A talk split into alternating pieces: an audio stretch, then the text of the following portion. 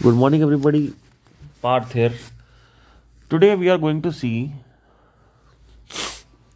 what is the connection between not doing meditation and the anger this is one of the most core fundamental problem of human being which is anger क्योंकि अगर समस्या क्रोध है तो एक बहुत ही बड़ा जो सेगमेंट है वो सॉर्ट आउट नहीं किया आपने अपनी लाइफ में। और क्रोध का क्या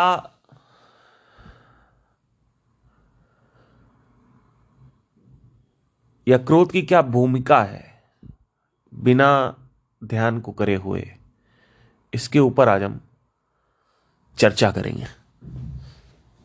तो let's begin without further time waste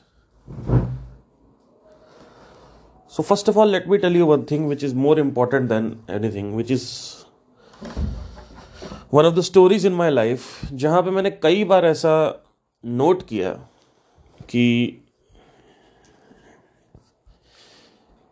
तो जैसे कि मान लीजिए फॉर एग्ज़ाम्पल अभी कुछ लास्ट इस साल मैंने, इस साल मतलब जो गया हुआ साल है 2023 में, मैंने मेडिटेशन इतना नहीं किया था। टू बी रियली ऑनेस्ट मतलब ऑलमोस्ट समझ लीजिए कि महीने में तीन चार बार मेडिटेशन कर रहा था मैं बस जो कि बहुत कम है। और ये चलता रहा। जनवरी 2023 से वो सम, जो मेरी समस्या मेन थी वो चालू हुई 2022 से एक्चुअली और दो साल हो गए ऑलमोस्ट वो समस्या अभी तक मेरी ख़त्म नहीं हुई। वो समस्या क्या है कैसे है वो मैं बताऊँगा क्योंकि वो समस्या जान के कुछ समस्या का कुछ होने वाला नहीं है और आपकी अपनी ज़िंदगी में समस्या है तो आप पहले वही देख लीजिए। क्योंकि हर आदमी को अपनी समस्या की पड़ी हुई है। तो अब समझने की कोशिश करते हैं कुछ चीज़ें जो बहुत ज़रूरी और महत्वपूर्ण है। 2023 में मैंने मेडिटेशन नहीं किया तो मैंने देखा कि मेरा जो एंगर था, वो ऑटोमेटिकली अगर आप देखें एंगर को मेरे तो एंगर मेरा जो था, वो वैसे एंगर जो होता है, वो बेसिकली ज़रूरी होता है। जैसे फॉर एग्ज़ाम्पल आपके घर में कोई सही से काम नहीं कर रहा पैसे ले रहा है लेकिन काम नहीं कर रहा तो आपको थोड़ा सा वहाँ पे सख्त होना पड़ता है क्योंकि क्योंकि लातों के बहुत बातों से मानते नहीं तो ऐसे में लातों लात चलाने के लिए यानी लात मतलब क्या? टोन को एग्रेसिव करने के लिए। आपको एंग्री होना ज़रूरी है। प्लस एंगर काम में आता है जैसे कि गाना गा रहे हैं तो उस वक्त अलविदा अल, इस तरीके से ये होना चाहिए। तो एक ये हो गया। दूसरी चीज़ एंगर जो है वो बहुत और जगहों पे भी काम आता है। ऐसा नहीं है कि जैसे कि कुछ गाड़ी में कुछ ले कुछ भारी सामान उठा रहे हैं तो एंगर चाहिए होता है। मतलब एग्ज़ाम्पल ले रहा हूँ मतलब। तो इस तरह की चीज़ें। हैं बट अभी आप, मैं आपको कुछ चीज़ें बताऊँगा जिससे आप लोगों को लगेगा हाँ नहीं, बात तो सही है। देखिए जब मैं शुरू में ध्यान लगाना स्टार्ट किया था तो उस वक्त भी मेरे अंदर बहुत एंगर था। मतलब एंगर की जो सीमा थी, उसकी कोई हद नहीं। बहुत एंगर हद पार एंगर तो इस वजह से जब मैंने स्टार्ट किया तो मेरा एंगर डाउन हो गया। मतलब वही तीन, चार, पाँच सात महीने में समझ लीजिए कि एंगर जो है मेरा वो डाउन हो गया था। तो जब डाउन हुआ 2017 में 18 में 17 के एंड तक या 17 के मिड में क्योंकि 16 से अगस्त में चालू किया था। और 16 2016 दिसंबर में आ, मेरा चैनल लॉन्च हुआ था। 2017 जुलाई तक मेरे चैनल में 10,000 सब्सक्राइबर्स थे। तो अट्ठारह तक आते आते ऑलमोस्ट साठ, सत्तर हज़ार, नब्बे हज़ार के आसपास सब्सक्राइबर्स हो गए थे। तो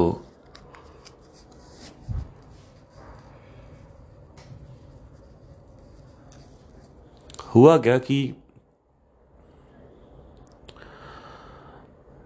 शुरू में जब आप स्टार्ट कर, करते हो, या मैं जब स्टार्ट किया था तो जो अंदर चेंजेस हो रहे हैं, हम उसको नहीं देख पाते जब वो चेंजेस बार बार होने लगते हैं, तब उन चेंजेस को हम नोट करना स्टार्ट करते हैं, क्योंकि चेंजेस सटल होते हैं।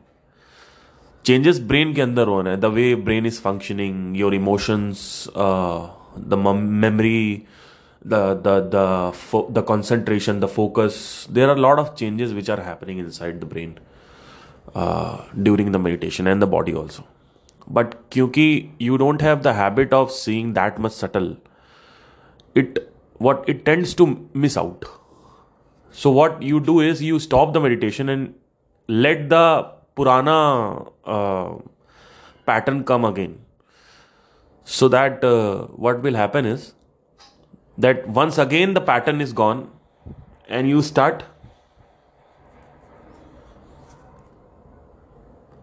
picking it up picking it up I hope आपको समझ में आ रहा मैं क्या बोल रहा हूँ मतलब आप मेडिटेशन को दोबारा रोकते हो और फिर वापस उस कूड़ा करकट जो भी पुरानी स्टेट है उसको वो वापस आने लगी क्योंकि एक डिफ़ॉल्ट स्टेट होती है।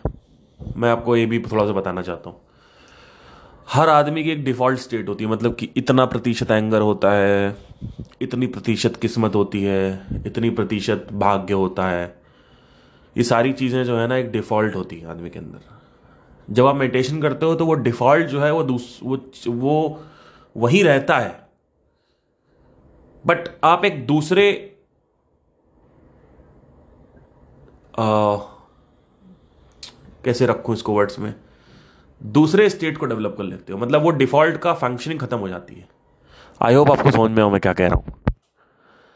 मतलब जैसे फॉर एग्ज़ाम्पल कैसे बताऊँ यार ये तो इतना इतना हार्ड है एक्सप्लेन करना। है ऊपर से सर पॉडकास्ट वॉडकास्ट में मेरे अंदर बार बार यही आता रहता है कि तुम लोग का ध्यान ही नहीं रहता कहाँ से बताऊँ मैं। हार्डली तीन चार लोग का ध्यान रहता है। बाकी लोग सुनते ही नहीं है। तो एनीवे anyway. मतलब जैसे फॉर एग्जांपल लेट्स से कि आपकी डिफ़ॉल्ट एक क्रोध है आपका। मतलब by the by by childhood आपके अंदर एक क्रोध है। और जब आप मेडिटेशन करते हो तो वो जो क्रोध है वो कम हो जाता है। लेकिन वो क्रोध रहता है। मतलब वो जो हैबिट हैबिचुअल एक आ, वासना जो हम लेके आते हैं या जो बाय डिफ़ॉल्ट जो कार्मिक स्ट्रक्चर होता है कार्मिक मेमोरी होती है वो रहती ही रहती है। बट आप उससे डिस्टेंस कर लेते हो अपने आप को थ्रू मेडिटेशन तो अब क्या होता है कि उस डिफ़ॉल्ट सेटिंग का असर होना बंद हो जाता है, आपकी एक नई डिफ़ॉल्ट सेटिंग बन जाती है. लेकिन वो डिफ़ॉल्ट सेटिंग गिफ्टेड होती है. जैसे आपने मेडिटेशन खत्म किया, आप वापस उसी डिफ़ॉल्ट सेटिंग में चले जाते हो जो पुरानी डिफ़ॉल्ट सेटिंग थी. तो अगर यहाँ पे एक अगर हम सेटिंग उठाएँ, वो है क्रोध. ऐसे तो और भी है, भाग्य भी है. भाग्य मतलब क्या होता है? जैसे फॉर एग्ज़ाम्पल मेरे साथ पर्टिकुलरली ऐसा हुआ है कि मुझे काफ़ी चीज़ें स्ट्रगल से मिलती हैं। मतलब मैं बहुत स्ट्रगल करता हूँ, तब मुझे कुछ मिलता है। ये चीज़ मेडिटेशन के बाद ख़त्म हो गई।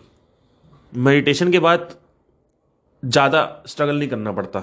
मतलब हार्डली ज़रा सा माइल्ड स्ट्रगल करने से ही मुझे वो चीज़ें मिल जाती थी। चाहे कोई भी डिज़ायर हो, किसी भी तरीके, कोई भी क्वेश्चन हो, किसी भी तरीके, कोई भी ऑब्जेक्ट हो। तो डिफ़ॉल्ट जो सेटिंग थी, वो चेंज हो गई। थी ये एक मेजर कंपोनेंट है जो मैंने पिछले आठ साल में ऑन एंड ऑफ़ मेडिटेशन कर मैं देखो, मैंने क्या कहा आपसे कि मैंने आपसे कुछ बात बोली थी, आपको ये समझना होगा कि ये सब नोट करने के लिए ऑन एंड ऑफ़ मेडिटेशन करना ज़रूरी है। क्योंकि शुरू में क्या हुआ था कि मुझे लगता था खुशी ऐसे ही आ रही है। शुरू में मेरे जो तेईस चौबीस साल बीते उसमें कोई खुशी नहीं थी। एक बेचैनी थी। फिर वो बेचैनी चली गई। तो मुझे लगा कि ऐसे ही हो रहा है। मतलब बिना कुछ कर करा नहीं है मैंने। कोई रीज़न नहीं है, जबकि एक रीज़न था, वो बहुत बड़ा रीज़न था, वो पकड़ नहीं पा रहा था, क्योंकि प्राण जब शरीर में बढ़ जाते हैं तो वो बहुत सटल चीज़ है पकड़ना। मतलब हाँ आपको फील होता है कि आपका हाथ गर्म हो रहा है, आपके हाथ से एनर्जी जा रही है, आम पिट्स के नीचे से एनर्जी निकलती है, जब आप सांस छोड़ते हो तो। ये सब चीज़ें आप फील करते हो। लेकिन आप सोचते हो, आप एसोसिएट नहीं कर पाते कि यार नहीं है, ऐसे, ऐसा ऐसा कैसे मैं? ये सब मेरा मूड जो है, वो ऑटोमेटिकली अच्छा है। अपने आप ही मूड अच्छा चल रहा है। तो ये चीज़ें जो है, इसी वजह से एक साधक पकड़ नहीं पाता है। तो होता क्या है, लोग मेडिटेशन पे ब्लेम नहीं देते। लोग एक्चुअली सोचते हैं कि उनका ऑटोमेटिकली भगवान की कृपा है। उनका मूड सही चल रहा है, उनका क्रोध सही चल रहा है, उनका भाग्य अच्छा चल रहा है, सब कुछ अच्छा चल रहा है। ठीक है? तो पहले तो ये समझना है। तो ऑन एंड ऑफ़ मेडिटेशन करना ज़रूरी है। जब ऑन एंड ऑफ़ मेडिटेशन आप करते हैं तो समझ लीजिए ज़िंदगी में आपके सुधार आता है। और वो सुधार जो है, वो हम सोचते हैं कि ऐसे ही आ रहा है। लेकिन ऑन एंड ऑफ़ मेडिटेशन करने से वो सुधार आपको डिटेक्ट होने लगता है कि आपको कॉन्शियस मेमोरी में रजिस्टर होने लगता है वो। ठीक है? तो उसका बोध हो जाता है आपको कि हाँ भाई, ये इसी वजह से हुआ है। नहीं तो आधे ज़्यादा लोग तो सोचते हैं क्यों हो रहा है, ऐसे ही हो रहा है, फालतू हो रहा है। मैक्सिमम लोग सिर्फ़ ये पकड़ पाते हैं कि हाँ मैं मेडिटेशन कर रही हूँ या कर रहा हूँ।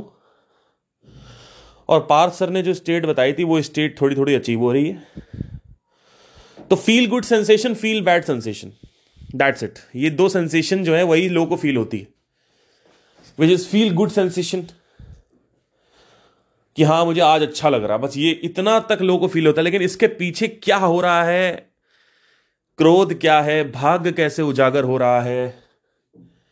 ये सब चीज़ें नहीं समझ भाग का मतलब क्या है? भाग का मतलब सिंपल है कि कितना कौन स्ट्रगल करता है चीज़ों को अचीव करने के लिए। दिस इज़ कॉल्ड भाग्य। ठीक है? अभागा मतलब होता है, मैं अभागा हूँ। मतलब क्या मैं बहुत स्ट्रगल कर रहा हूँ, फिर भी चीज़ें नहीं मिल रही हैं। एक कहावत है कि आंतरिक धन, बहिरी धन को खींचता है। बात सही भी है। लेकिन जब सेल्फ नॉलेज एंटर हो जाती है तो बहिरी धन भी नहीं आता। क्योंकि उसको बोलते हैं आलस शिरोमणि। वेदों में आत्मज्ञानी को बोला गया है आलस्य शिरोमणि। आलस्य शिरोमणि का मतलब होता है सबसे बड़ा आलसी। और यही होता है। जब आप उस चेतना के स्तर तक पहुँच जाते हो, यानी उस सेल्फ रिलाइजेशन यानी एहसास हो जाता है कि आपको, आप ब्रह्मांड हो। Simple you are the source of creation and आपका प्राण भी बढ़ा हुआ है, जिस लेवल पे चाहिए। एनर्जी बढ़ी हुई है। ना कम है, ना ज़्यादा है। औसतन जो नॉन मेडिटेटर्स होते हैं, उनके अंदर एनर्जी नहीं होती। मतलब फ़िज़िकल एनर्जी की बात नहीं कर रहा हूँ। एनर्जी फॉर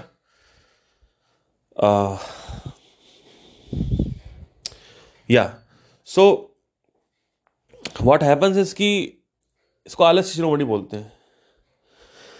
आलस्य शिरोमणि मतलब होता है कि वो आदमी जो सबसे बड़ा सबसे बड़ा आलसी है।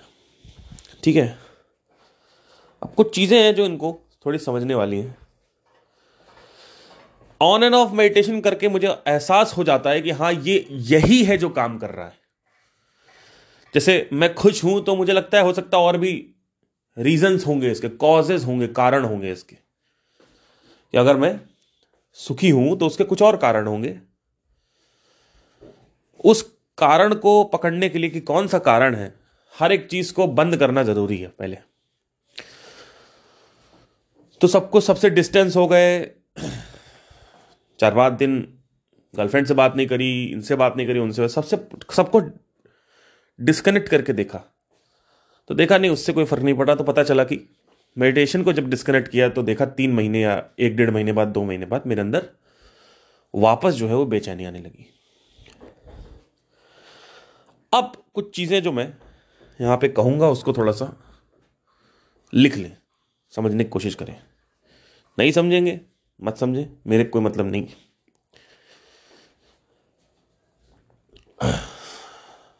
देखिए, क्रोध जो है, वो ट्रिगर कैसे हो रहा है इसको थोड़ा ऑब्ज़र्व करें अपने सिस्टम में।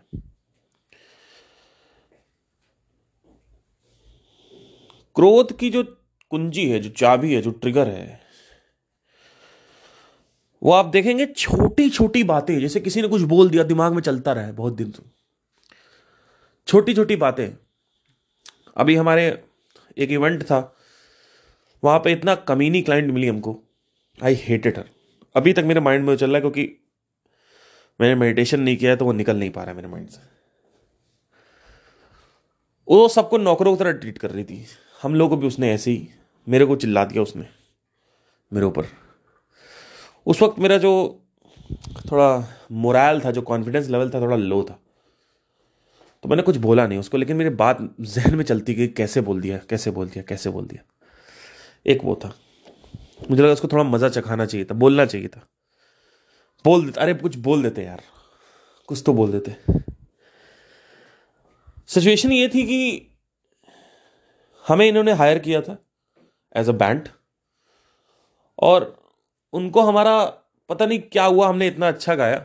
पहली बार मतलब हार्डली ऐसा कभी होता है। उनको ए पी ढिल्लन के गाने चाहिए थे, और मैं ए पी ढिल्लन के गाने नहीं गा सकता। तो हमसे बोलते हैं कि हमें पुराने चाहिए। उसके बाद वहाँ पे आके बोल रहे हैं ए पी ढिल्लन चाहिए। तो हम पुराने, पुरानों में गा रहे थे। पुरानों में डांस नंबर्स ओल्ड नंबर्स फिर अरिजीत सिंह के के ये सब गा रहे थे। इनको था कि भैया, ये चाहिए। ए पी ढिल्लन बजाओ। तो बीच में मेरे को बुलाती हैं कि कैसे गाने बजा रहे हो शो के बीच में। जाके यार रिपीट ऐसे, जाके यार रिपीट लेने बजाओ। गो ऐसे, उंगली करके, ऐसे गुड चलो चलो चलो, जैसे नौकर को नहीं करते हैं वैसे तो मैंने कुछ नहीं बोला। पेमेंट लेने गए तो उसमें भी नाटक बिल्कुल पसंद नहीं आया हमें। हमें बिल्कुल पसंद नहीं आया ये वो तुम्हारा ऐसी तुम ऐसी ये वो। ठीक है। मैंने कहा देखिए हमने गाया है। आपको गाने की चॉइस समझने को कि हम एपी ढिल्लन तो गाते नहीं और I don't I hate AP Dhillon sorry मैं नहीं गा सकता ए पी ढिल्लन तुम गुड़गांव के लोग हो तुम गाओ। तुम हाँ, एक जो संगीतकार होगा ना वो नहीं गाएगा। जो रियल संगीतकार होता है ना वो जो रियल आर्टिस्ट होता है उसको नहीं पसंद है ये सब लोग। ये गुरु रंधावा के गाने और ये ए पी ढिल्लन मैं गुरु रंधावा तो फिर भी थोड़ा बहुत गा सकते हैं। ए पी ढिल्लन के क्या गाए यार? जिनको स्टेज पे गाने की तमीज नहीं है, उनके गाने क्यों गाए? तो कोई भी आज के नहरा एरा नथु गहरा आ जाता है, और उसके बाद किसी का फ़ैन बना लेगा, अपने आप, अपना फ़ैन बन जाएगा, फिर कहेगा उससे का अरे भैया, नहीं गा सकते। आर्टिस्ट की भी इज़्ज़त करना सीखे, लेकिन उनको लगता है आर्टिस्ट नौकर है। उनको लगा। तो बोलती है, डीजे, आपका डीजे चल रहा है मैंने कहा, डीजे तो पाँच बजे मतलब बंद हो गया। उनके हस्बैंड ने बोला, बंद हो अब ये लोग सब नशे में थे, हम लोग कोई नशे में नहीं थे, क्योंकि आपको मैंने बताया, मेरा लीवर का प्रॉब्लम है तो मैं नहीं पी रहा हूँ। तो ये हुआ, ये कुछ अभी कुछ दिन पहले की बात है लाइक लाइक पच्चीस दिसंबर की बात है, पच्चीस दिसंबर क्रिसमस की बात है मतलब ऑलमोस्ट अभी दस पंद्रह, दस बारह दिन हो चुके हैं इस बात को। तो लास्ट में क्या हुआ? कि उसके हस्बैंड ने बोला, बंद कर दो। वही अबरार्स एंट्री गाना। बजाओ, अबरार्स एंट्री वो एनिमल का ग्लास रख के जो डांस करते हैं। दस बार वो गाना बजवाया, फिर गाना। चलो, ठीक है, बंद कर दिया। उनके हस्बैंड ने बंद करवा दिया। इनकी वाइफ अंदर से निकली बंगले से, दारू पी, दारू नशे में। हमें बिल्कुल पसंद नहीं आया। ये, वो बिल्कुल पार्ट इट वॉज़ डिस्गस्टिंग ये, वो, ठीक है, कोई दिक्कत नहीं डिस्गस्टिंग है। पैसे दो, खत्म करो। डिस्गस्टिंग है तो। ठीक है, आज तक ऐसा नहीं हुआ। हम पूरा बैंड हमारा गया हुआ था और इन्होंने सिर्फ़ इनके गाने चो ए पी ढिल्लन बजा दो साले। ए पी ढिल्लन बजा दो। अरे, क्या बताओ मैं ज़्यादा बोलना नहीं चाहता। अभी समय मेडिटेशन मैंने कर नहीं रखा, मेरे को गुस्सा बहुत तेज आता है। तो क्या हुआ कि उस वक्त भी मैंने आपसे बोला, मैं मेडिटेशन नहीं कर रहा हूँ। पिछले छः महीने से मैं मेडिटेशन कर ही नहीं रहा हूँ। मतलब हार्डली हफ़्ते में दो तीन बार हो जाता है सॉरी महीने में दो तीन बार।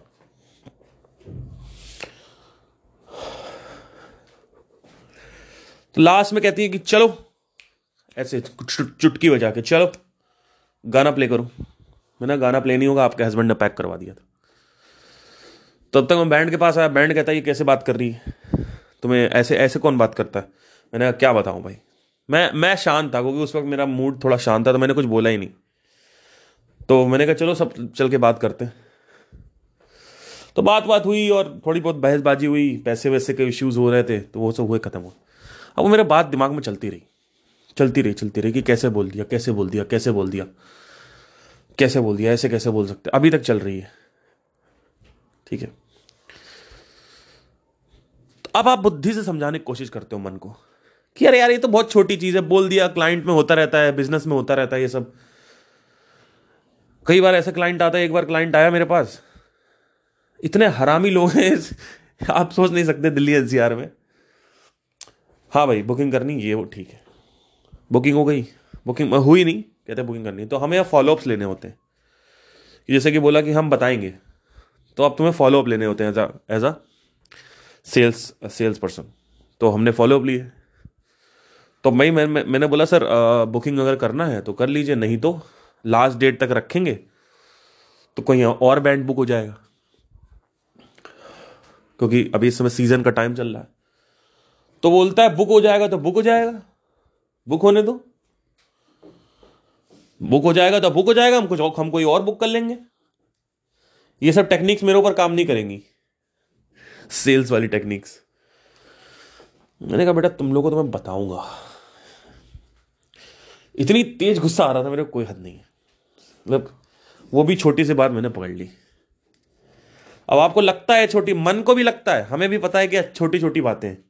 लेकिन माइंड में चलती रहती चलती रहती, कैसे बोल दिया, ये कैसे बोल दिया, ऐसे कैसे बोल दिया। अच्छा मैक्सिमम टाइम तो मैं तुरंत भड़ास निकाल देता हूँ।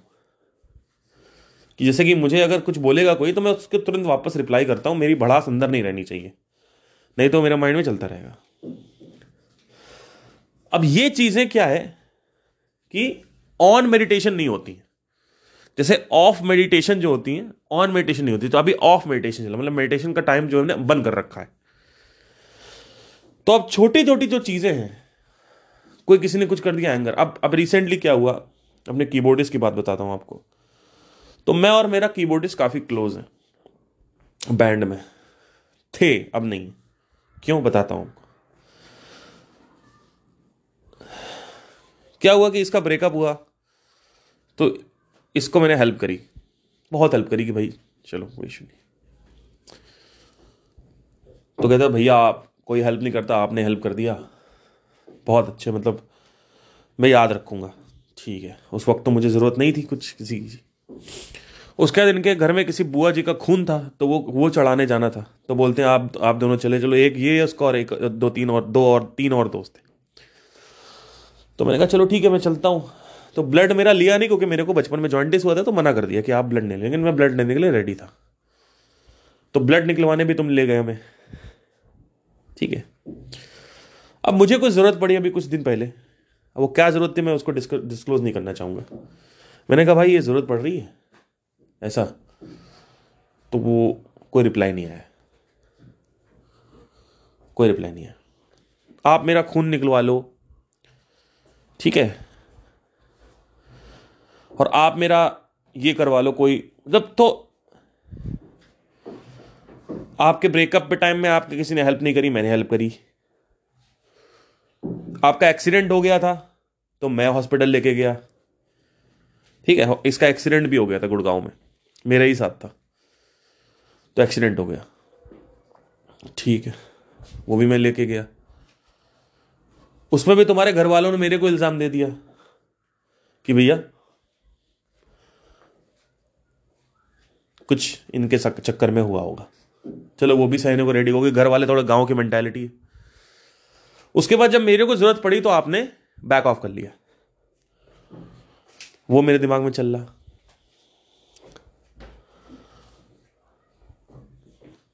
अब वो कम कम से कम इतना चला इतना चला कि मेरी लड़ाई ही हो गई। मैंने लड़ाई करना चालू कर दिया उससे। लेकिन उसके बाद भी वो वैसा ही है, उसको कोई फ़र्क नहीं पड़ा। उसने कहा कि मैं गलत नहीं हूँ। ठीक है। अब क्या हुआ? ये मेरे दिमाग में चलता रहा। और चले जा रहा, चले जा रहा, चले जा रहा। छोटी छोटी चीज़ निकल ही नहीं रहा, क्योंकि मुझे पता है मतलब ऐसा नहीं निकल नहीं रहा है। मतलब क्या है कभी कभी याद आ जाता है तो वो चलता रहता है, चलता रहता है, चलता रहता है। ये पहले नहीं होता था ऑन मेडिटेशन में।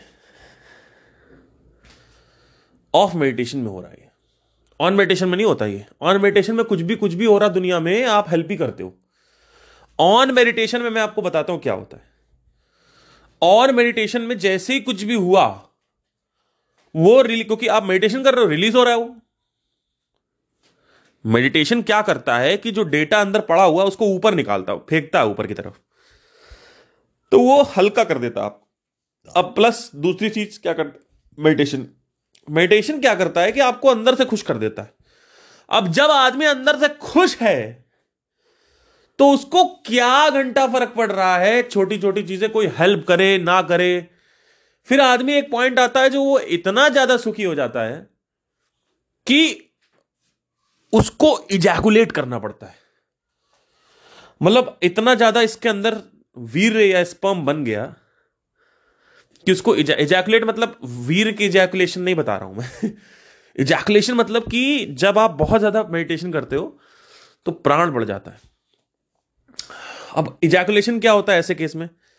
कि आप उसकी भी हेल्प करना स्टार्ट कर दोगे, जो आदमी आप ये जानते हो कि वो आपकी हेल्प नहीं करेगा पूरे वक्त में। मतलब क्या आप सबकी हेल्प करोगे? आप सबका साथ दोगे, आप सबसे प्यार करने लगोगे ऑटोमेटिकली आप प्यार के अनकंडीशनल सोर्स बन जाओगे। मतलब क्या आपके अंदर कोई कंडीशन नहीं होगी? आप बैठे होगे, लोग आपसे पूछेंगे, कुछ आप बता दोगे। बड़े से बड़ा secret multi billion dollar secret बता दोगे आप। कहोगे, जाओ, ले जाओ। वो यूज़ करके लोग वापस हो सकता आप पे अटैक करें। उस अटैक का भी आपके ऊपर असर नहीं पड़ेगा, क्योंकि आप खुश हैं। लोग आपके लिए, हो सकता आपका ही यंत्र, आपका ही टेक्निक आपकी ही बातें आपके अगेंस्ट यूज़ करेंगे। लेकिन तब भी लोगों को यह लगेगा कि आपको कोई फ़र्क नहीं पड़ा और एक्चुअली में आपको कोई फ़र्क नहीं पड़ेगा। क्यों? क्योंकि आप खुश हैं। क्योंकि अब जो सोर्स ऑफ़ हैप्पीनेस है, वो बॉडी के अंदर है बॉडी के बाहर नहीं है। तो बॉडी के बाहर जो कुछ भी हो रहा है चाहे कुछ मिल रहा है चाहे नहीं मिल रहा है चाहे कुछ जा रहा है चाहे कुछ आ रहा है उससे कोई फ़र्क ही नहीं पड़ता। क्यों?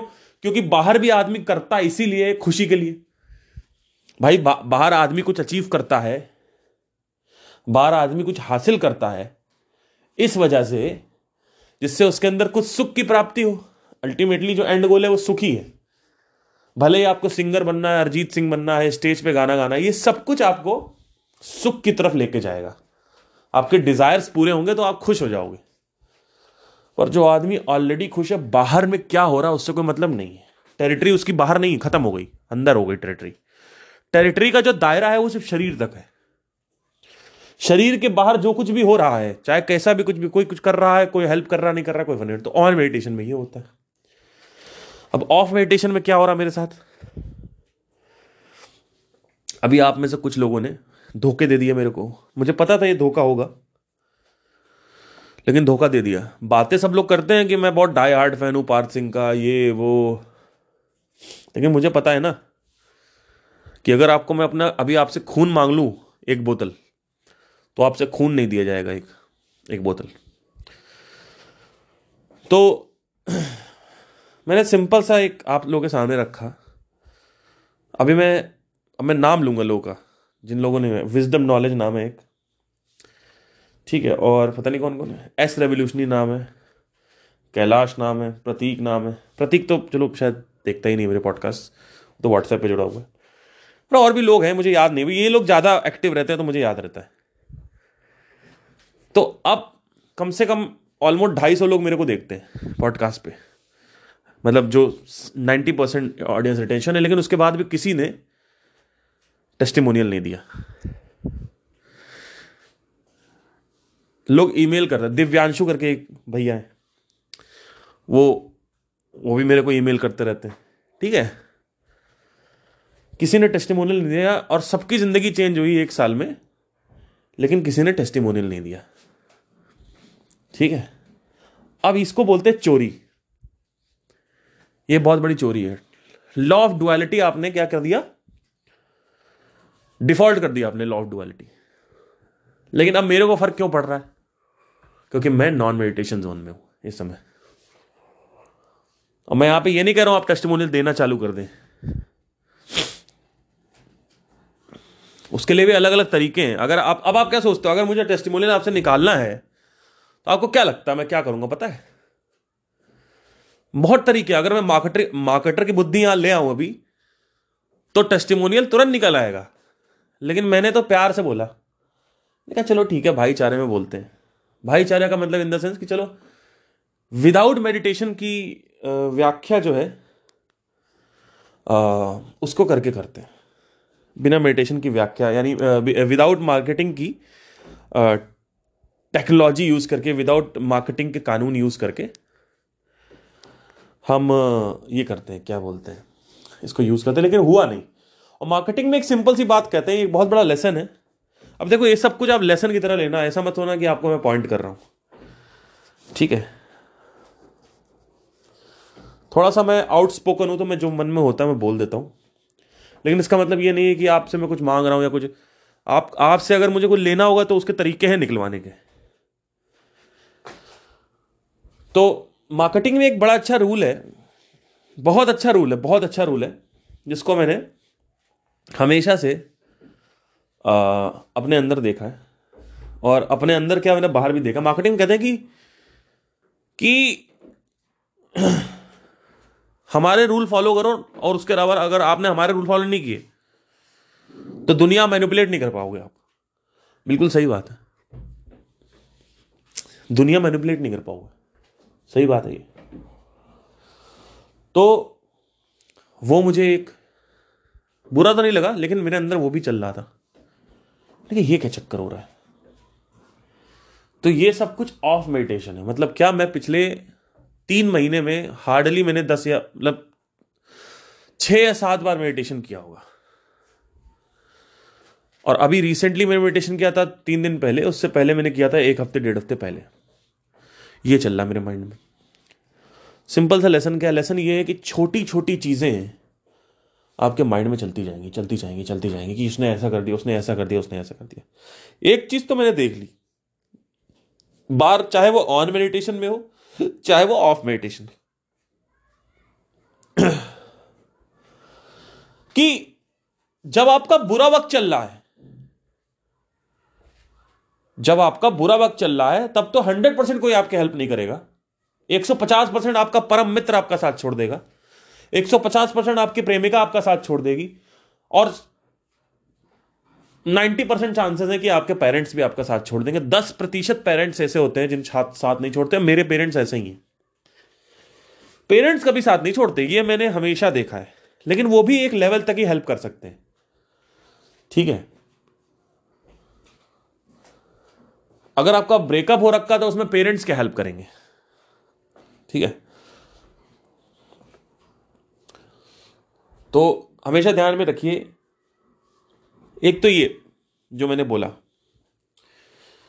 कि बुरा वक्त चल रहा है तो पराए जितने भी पराए हैं, जितने भी पराए हैं, वो कभी आपकी हेल्प नहीं करेंगे। पराए मतलब जो नॉन फैमिली मेंबर्स है। नॉन फैमिली में रिश्तेदार आ गए, आपके दोस्त आ गए, आपकी प्रेमिका भी आ गई, आपकी पत्नी भी आ गई। पत्नी भी छोड़ देती है। अगर आपके पास पैसा नहीं है, अगर आपके ज़िम्मेदारी नहीं निभा रहे हो, अपना बच्चा लेके चली जाएगी माइके वो। वो कहेगी, इस आदमी के साथ रहने वाला नहीं है। ये आदमी घर के रेंट नहीं निकाल पा रहा। ये आदमी खाने पीने की चीज़ें नहीं निकाल पा इस आदमी क्या रहना है? माँ नहीं छोड़, छोड़ती साथ। माँ और बाप दोनों साथ नहीं छोड़ेंगे आपका। तो इसका मतलब यह भी नहीं है कि माँ बाप के साथ बैठो। क्योंकि माँ बाप तो कितने आए और कितने गए। पर इसका मतलब यह भी नहीं कि तुम उनको मारो पीटो घर से निकाल दो, वृद्धाश्रम में छोड़ाओ। यह भी नहीं है। दुनिया से अगर आपको अलग होना है, अगर आपको मोक्ष प्राप्ति चाहिए या लिबरेशन चाहिए तो माँ बाप का जो आँगन है वो छोड़ना, छोड़ने के लिए तैयार रहो। अकेले रहना चालू करो। कि अगर आप जंगल में बैठे हो तो आपको पता मम्मा मम्मा कर रहे हो। चालीस साल के हो गए, मम्मा मम्मा कर रहे हो। तीस साल के हो गए, मम्मा मम्मा कर रहे हो। ऑल दो वैसे वो सब तो मैं त्याग चुका हूँ। तो पॉइंट ये है कि जब आपका बुरा वक्त चलता है तो आपको हेल्प नहीं करता और जब आपका अच्छा वक्त चलता है, जब आपका अच्छा वक्त चलता है दोस्तों, तब हमेशा याद रखिए। तब ऐसा लगेगा कि यह आदमी मेरे लिए जान दे देगा।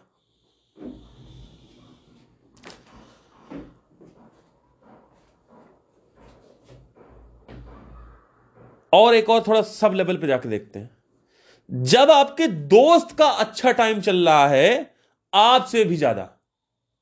अब यह भी थोड़ा समझना है। जैसे फॉर एग्ज़ाम्पल आपका दोस्त है पचास पचास हज़ार रुपए दोनों लोग कमा रहे हो। लेकिन वो कमाने का पचास लाख, आप कमा रहे हो पचास हज़ार। तो अब उस, अब उसका असली रंग दिखेगा। तो मतलब जब आज, जब सामने वाले का, यानी पराओं का, यानी अजनबियों का, यानी दुनिया का दुनिया का जब अच्छा टाइम चल रहा होता है तो दुनिया का असली रूप दिखता है। और जब आपका बुरा वक्त चल रहा होता है तो दुनिया को आपका नकली रूप दिखता है। आपका खुद का जो असली रूप है, वो आता है सुख में। देखो, मैं समझ थोड़ा, इसको थोड़ा ट्रिकी है थोड़ा समझना ज़रूरी। जैसे मेरा दोस्त है अब कई ऐसे लोग हुए जहाँ पे पता नहीं, शुरू में शुरू में यार काम नहीं काम नहीं, और ये ये ये ये, पार्थ भाई, पार्थ भैया, ये, वो, जब काम मिल गया तो कौन पार्थ भैया, कौन पार्थ भाई? काम आने लगा, पैसा आने लगा, चार, पाँच लाख रुपये महीना आने लगा तो अब भैया खत्म। ऐसे कई लोग मेरे साथ हुए हैं। तो उनका जब अच्छा वक्त चला तो उनका असली चेहरा मुझे दिखा। असली चेहरा यही है, वो तो वो तो तुम्हारा बुरा वक्त चल रहा है, इसलिए तुमने अपनी मजबूरी छुपा रखी है। इसलिए तुमने असली, अपना असली मुखौटा नहीं दिखाया तुमने। जब आदमी गरीब होता है ना तो उसका असली मुखौटा नहीं दिखता है। उसका असली मुखौटा दिखता है जब वो अमीर होता है, क्योंकि उसके अंदर दबा रहता है। भाई, रहता वही है क्या? घमंड, अभिमान, ये सब पहले भी रहता ही है। लेकिन अभी वो नहीं कर सकता क्योंकि वो मजबूर है, उसको सबकी सिंपति चाहिए। लेकिन जैसे ही वो अमीर होता है या बड़ा आदमी बनता है। तो उसका असली रूप दिखता है। क्योंकि अब वो जो जितना उसने स्ट्रगल किया, जितना उसने परेशानियाँ उठाई, उन परेशानियों का कंपनसेशन लॉ ऑफ़ डुअलिटी से यानी घमंड से करता है। गरीबी जितनी ज़्यादा अधिक होगी, उतना ही ज़्यादा घमंड होने के चांसेस होते हैं जब आप अमीर हो जाते हो। और वो घमंड आपको डुबा ले जाता है। कैसे? भाई आप पैसा कमा लोगे तो आपके पास सब आ जाएगा। हीरे, जवाहरात प्रॉपर्टी बैंक बैलेंस ट्रेन से नहीं जाना पड़ेगा फ़्लाइट से जाना पड़ेगा सब कुछ आ जाएगा। एक्सक्यूज यू लेकिन पैसे से आप तीन चीज़ें नहीं खरीद सकते। सबसे पहली चीज़ है सच्ची मित्रता। वो नहीं खरीद सकते आप पैसे से। दूसरी चीज़, सच्ची मोहब्बत। आप पैसे से नहीं खरीद सकते हो। और तीसरी चीज़ जो है, वो होती है सेहत। सेहत आप पैसे से नहीं खरीद सकते। तो ये तीन सा है, सच्ची मित्रता, सच्ची मोहब्बत और सच्चा और सेहत। ये तीन चीज़ें आप पैसे से नहीं खरीद सकते हो। और इन्हीं तीनों चीज़ों पे पैसा अटैक करता है। जैसे ही पैसा आएगा, आदमी भोग विलास करने लग जाता है। आदमी मोटा हो जाएगा। आप देखा नहीं, बीएमडब्ल्यू रहे हो और बीएमडब्ल्यू चला रहे तो निकली हुई स्टेयरिंग पे लड़ रही है। आदमी वैश्यागर्दी करने लगता है, नेपाली, रशियन बुलाएगा घर पे। तो वो एचआईवी का संक्रमण आ जाएगा आपके जीवन में।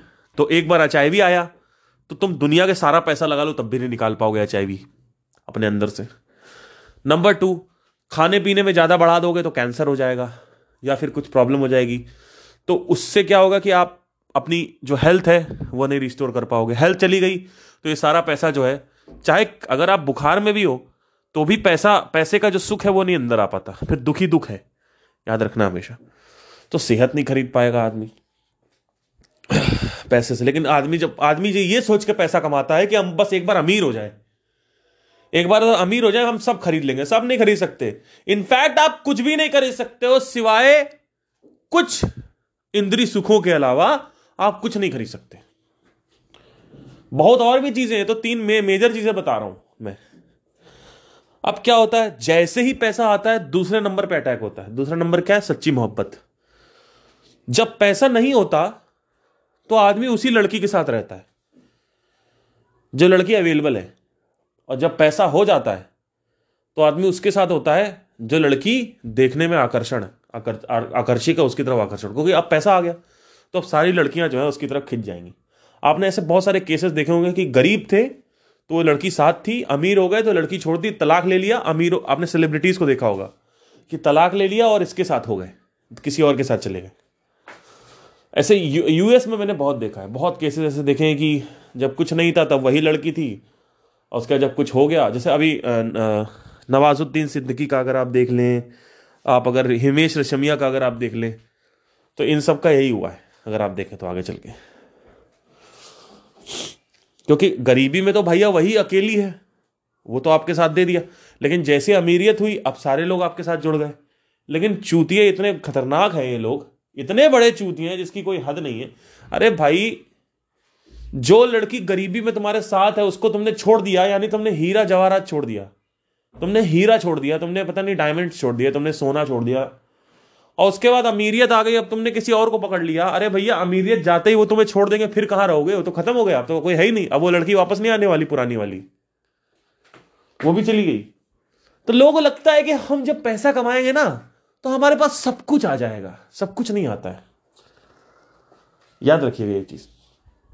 अब तीसरी अटैक जो होता है, वो होता है सच्ची मित्र मित्रता पे।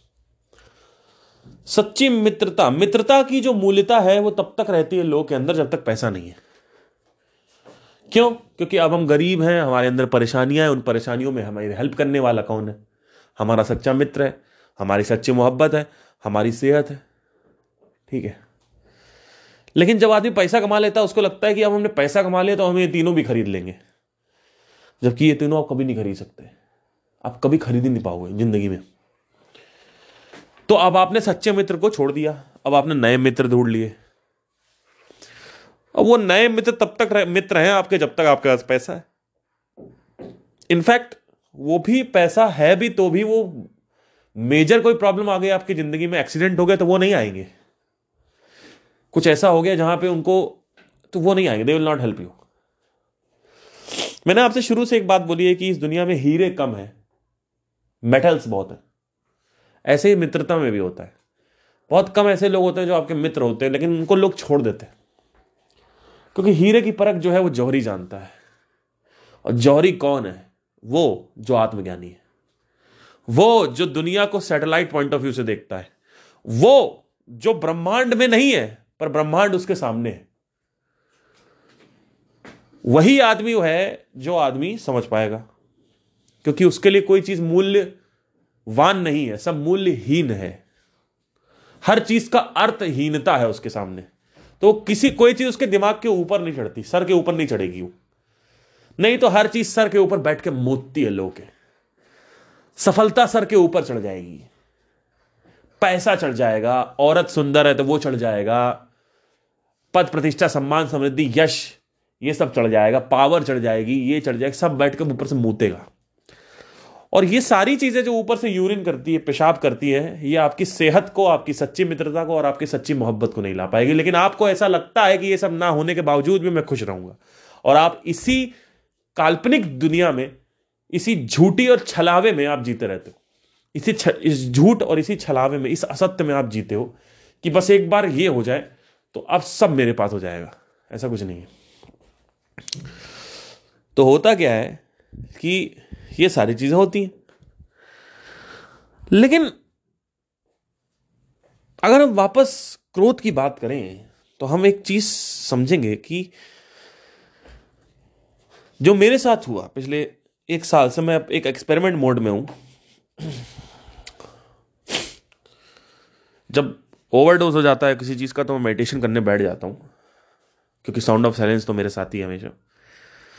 अनध्वनि क्योंकि देखिए तो ये छोटी छोटी चीज़ें जो है ना, किसी ने कुछ बोल दिया, किसी ने कुछ कर दिया, दिमाग में चलती रहती है। तो क्रोध का ये जो हिस्सा है, ये जो एक एक हुक है, जो निकलता नहीं, ये ईगो ईगो भी बढ़ गया है इससे। ईगो अगर बढ़ा हुआ है तो उससे, उस पर भी अटैक करता है, तभी दर्द हो रहा है आपको कि कैसे बोल दिया मुझे। अरे मैं कौन हूँ? मैं कुछ नहीं हूँ। अब मैं को गाली दो तो भी कोई फ़र्क नहीं पड़ता। इसका मतलब ये नहीं कोई सामने गाली देगा तो आप अगर मेडिटेटिव भी हो ऑन मेडिटेशन भी हो तो भी कुछ नहीं बोलोगे, तब भी आप उसको मारोगे।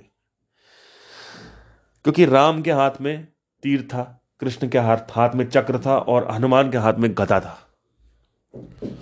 हर एक भगवान के हाथ में एक वेपन होता है। जब ज़्यादा नाटक हो जाता है, स्वामी विवेकानंद की एक कहानी है एक आदमी था, वो कुछ मान नहीं रहा था बात उनकी। तो उनको वायलेंस यूज़ करना पड़ा। उन्होंने उसको कंधे से पकड़ा और हिलाया कि तू चल रहा है कि नहीं चल रहा, मैं तुझे अभी बताऊँ। और वो बहुत चौड़े थे हट्टे कट्टे थे, विवेक विवेकानंद जी। तो वायलेंस का use violence in the sense हिंसात्मक इन द सेंस नॉट मार धाड़ मतलब टोन एग्रेसिव करना भी वायलेंस में ही आएगा, लातों के भूतों में आएगा। तो होप आपको समझ में आया मैं क्या कह रहा हूँ। सो मेडिटेशन जो है वो करते रहे, लेकिन मेडिटेशन जो है मेरे ध्यान ध्यान में रखिएगा कि मेडिटेशन एंड गोल नहीं है। पर मेडिटेशन छोड़ना भी नहीं है, ये भी याद रखना। कई सोचते छोड़ देंगे ज़िंदगी में छोड़ना नहीं। मेडिटेशन पकड़ के रखो। आप सिर्फ़ मेडिटेशन अगर करते रहो ना, सिर्फ़ मेडिटेशन करो तो भी आपकी ज़िंदगी ईज में हो जाएगी। पर कई बार ऐसा होगा कि आप कहोगे, यार, कुछ हो नहीं रहा, इसलिए नहीं हो रहा, क्योंकि डिज़ायर पे अटैक नहीं हुआ सफरिंग दो प्रकार की होती है। Suffering by emotions suffering by desire emotions सही होने के बावजूद भी डिज़ायर से वापस इमोशंस खराब हो जाते हैं। तो सफरिंग डिज़ायर अब डिज़ायर से डिज़ायर से मुक्त होने के लिए डिज़ायर से ऊपर उठना होगा। डिज़ायर से ऊपर उठने के लिए सेल्फ रियलाइजेशन यानी सेल्फ नॉलेज होना ज़रूरी है। जिससे आप ब्रह्मांड में रह के ब्रह्मांड से दूर हट के देख सको ब्रह्मांड को। हो आपको समझ में आया thank you guys have nice day take care excuse me